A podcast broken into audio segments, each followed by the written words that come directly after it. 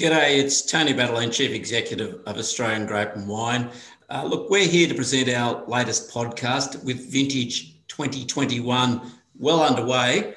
We think it's time that we talked about some of the issues around grape harvesting.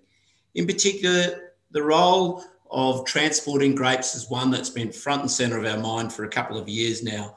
Uh, increasingly, we've had reports of spillages of grapes on roads, uh, potential damage to that, uh, and we've got a lot of discussion about who has the liability and where where the responsibility lies and what we can do about it.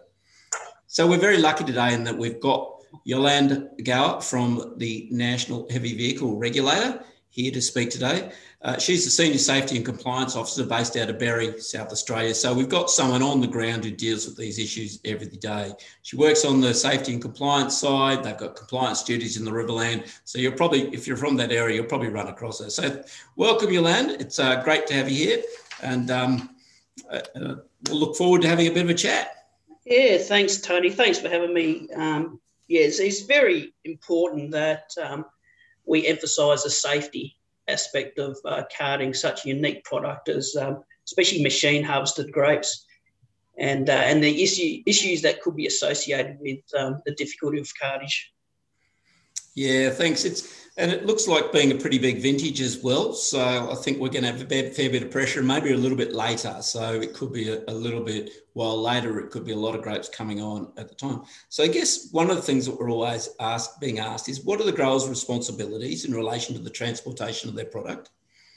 Yeah, well, we find um, as, as a grower, it's it's very important that they do realise what their responsibilities are because they can be caught within the, the chain of responsibility. Um, so essentially, it, it's important that when they do organise their, their transport operator, that they, um, whether it's through the, the grape harvester contractor um, or direct with a transport operator, that they do some research and try to identify those who, who do have a, a good reputation, those who who do, you know, try to do all the right things to abide by the law, um, and also, when you do um, organise for these carriers, it's you know it's important that you provide them with the information that can assist them um, to be able to do the, the job safely, which you know could be the um, you know more of an accurate um, record of the, the tonnage of grapes to be carried.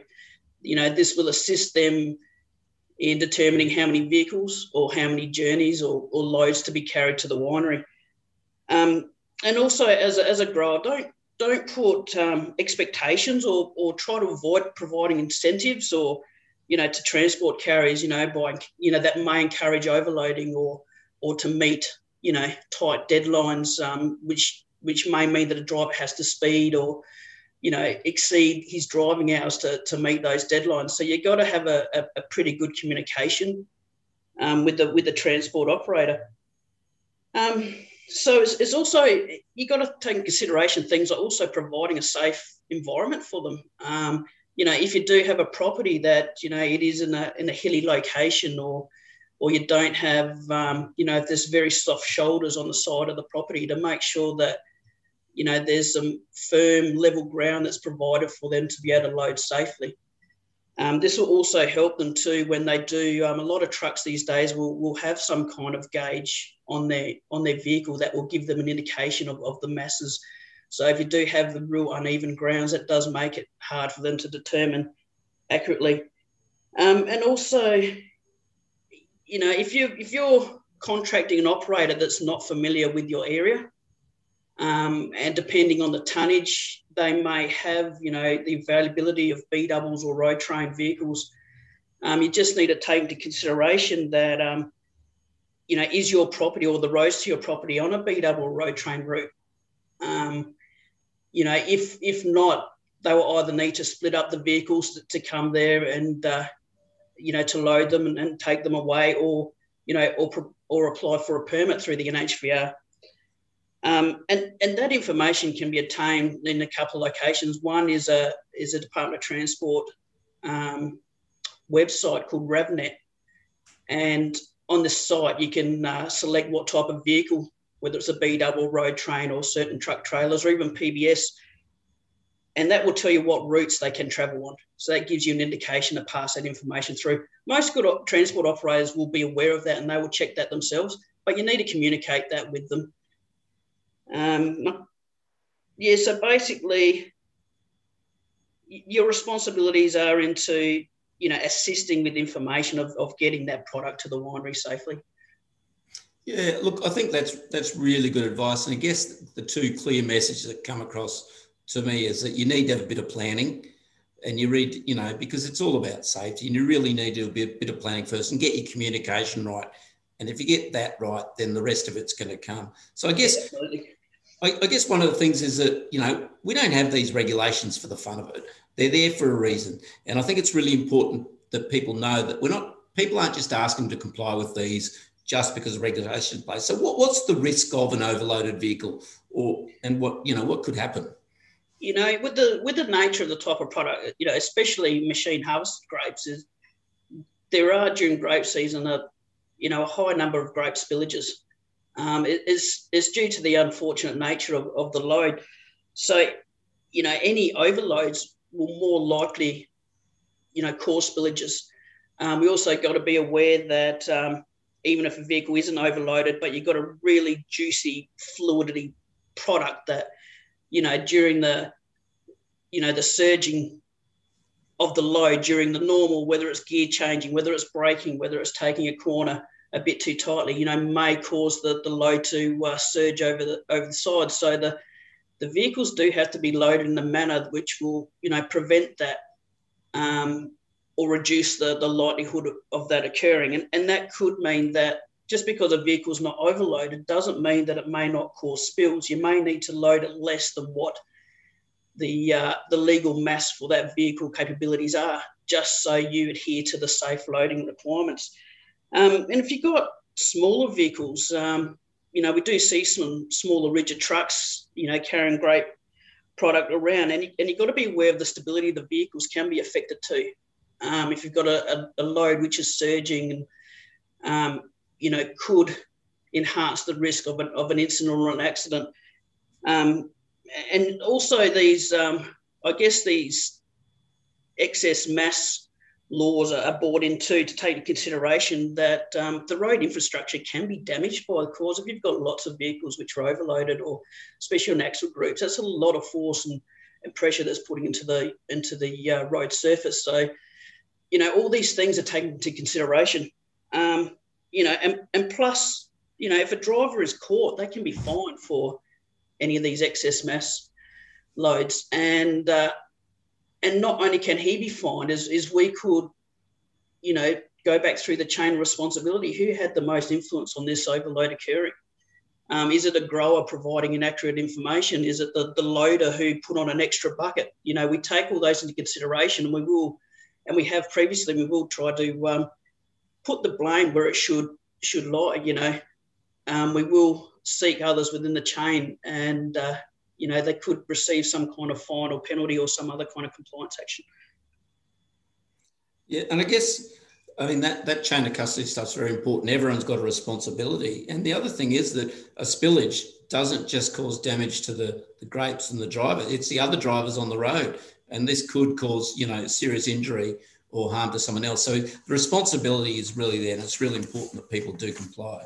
Yeah, that, that's definitely an issue. That's probably my biggest concern. Is um, you know I'm a local to the Riverland area, and you know I have a lot of family and friends, and and I've seen you know how slippery these roads can get. You know, you get a little bit of rain, you know, and I've, I've seen cars spinning out, and you know, God forbid somebody's on a motorbike and hits a hits a spill, and you just don't know what could what could happen. So look, it, it's really important that we try, that everybody tries to abide by the loading requirements. But, you know, if you do cause a spill, there are numbers that you can call. There's a, you know, a DPTI um, number or Department of Transport number, um, your local council, you know, report those spills, get them cleaned up as soon as possible. Just think of others and how it can impact others on the road. Yeah, thanks. That's really important. I guess the one of the biggest whinges I get from grape growers is that you know how do drivers avoid those long waiting periods at wineries that happens particularly once we get those compressed vintages and and it, it's full on action. Um, yeah, most most places do. I, I, dare say I know I know locally they do. They provide um, a, a basically a delivery time, and uh, because obviously that's the type of product that's been crushed at you know at that at that moment.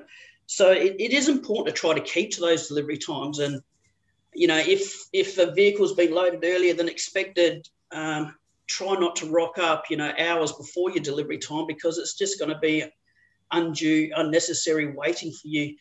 Um, whether it's you know on the site or they may send you away. Um, and also, if if a location, if you are given a, uh, a loading time and it is in a, a premises with you know five or more fatigue related heavy vehicles, which is a you know which is a, a vehicle in excess of 12 ton. Um, if it is going to be more of a delay of more than 30 minutes, they need to notify you. They need to give you an opportunity to either go away and come back, or whether you know you can make the earlier booking safely, you know, without having to speed or things like that. They need to, to communicate that as well. That is a responsibility of of you know the winery or any receival area. And um, you know, try to rest if there are um, if there is a period of time that you know before a delivery, you know, as a driver, if you you know you got a bit of spare time or things like that, you know, it, it may be you know pop into a local servo, get yourself a coffee, have a you know have a walk around, have a rest or things like that. You know, take those opportunities to move around. Just just don't sit in your vehicle, you know, at a location and and uh, because that will adhere to, to fatigue. And as we know that a lot of these deliveries, um, especially in Riverland area, are conducted at night hours and when people can be fatigued. So you really need to try to manage that. Um, yeah, and if you are running late yourself, you know, something could have happened. It could have been a breakdown. It could have been something, you know, notify the wineries, you know, try to get a new delivery time. Don't, don't speed, don't, um, you know, fail to have your adequate rest times you know, to meet those deadlines because your life and lives of others are far more important. Yeah, and that's a really good point. I think it, this isn't just about you know getting product to the winery in time and it, your deal. It's it's people's lives and injuries. You, you, you can't compensate for that. Um, so I mean, I guess is there any like legal requirements or, or how do drivers actually manage that fatigue? Um, the important thing is, um, you know, don't exceed your your work time you know, even though a lot of this work being conducted is what we call, you know, local area work, it's a less than a than 100 kilometres or 160 kilometres from your, your vehicle base when you're when you're carrying a, a primary product. You need to, um, as a driver, you don't need to maintain those those records of what what work you have been doing, what rest you've been undertaking, but an operator of that vehicle needs to keep those records and maintain those records. So they need to record that and you know, and we will do checks because you know we do. You know, there, there could be occasions where drivers do work, you know, around the clock, and we will do checks with the operator to ensure that you know they haven't been exceeding their you know their work time in any given day. It's also important to have that 24 hour rest break, you know, within every seven day period. Um, you know, people got to realise that even if you know the grape industry it's just a a manic two month period, you've got to have your downtime. You've got to have time to recuperate. You must also be aware of fatigue in general. You may not have exceeded your work time in regard to driving a heavy vehicle, but if somebody's been, um, you know, on a harvester or or doing something around a property, and and then all of a sudden, you know, you've got to jump in the truck, and you've already been, you know, working on your property for you know, 10 hours or 15 hours or something like that and didn't jump in a truck and you're fatigued in general, you know, you've got to be aware of that. You've got to look after yourself. Yeah. Um, look, I think you're absolutely right. I mean, and one of the things, actually, I, we are running out of time. So thank you so much for your time. You've been a real star, Yolanda, on this. You know, we don't often get rock stars um, on our on our podcast, but and everyone hate loves to hate the regulator, but can, just for me, I'd like to say you're doing a fantastic job. For us, it's lives and people are the most important part of the industry. And I hope, if anything, that you know, if you're out there listening to this, go and talk to your industry association. If you want to know something else, talk to the heavy vehicle regulator. And if you get pulled up, make sure you're compliant. So thanks very much, Alette. It's been a fantastic talking to you, and let's do it all again some other time. Absolutely. No worries. Thanks for the opportunity.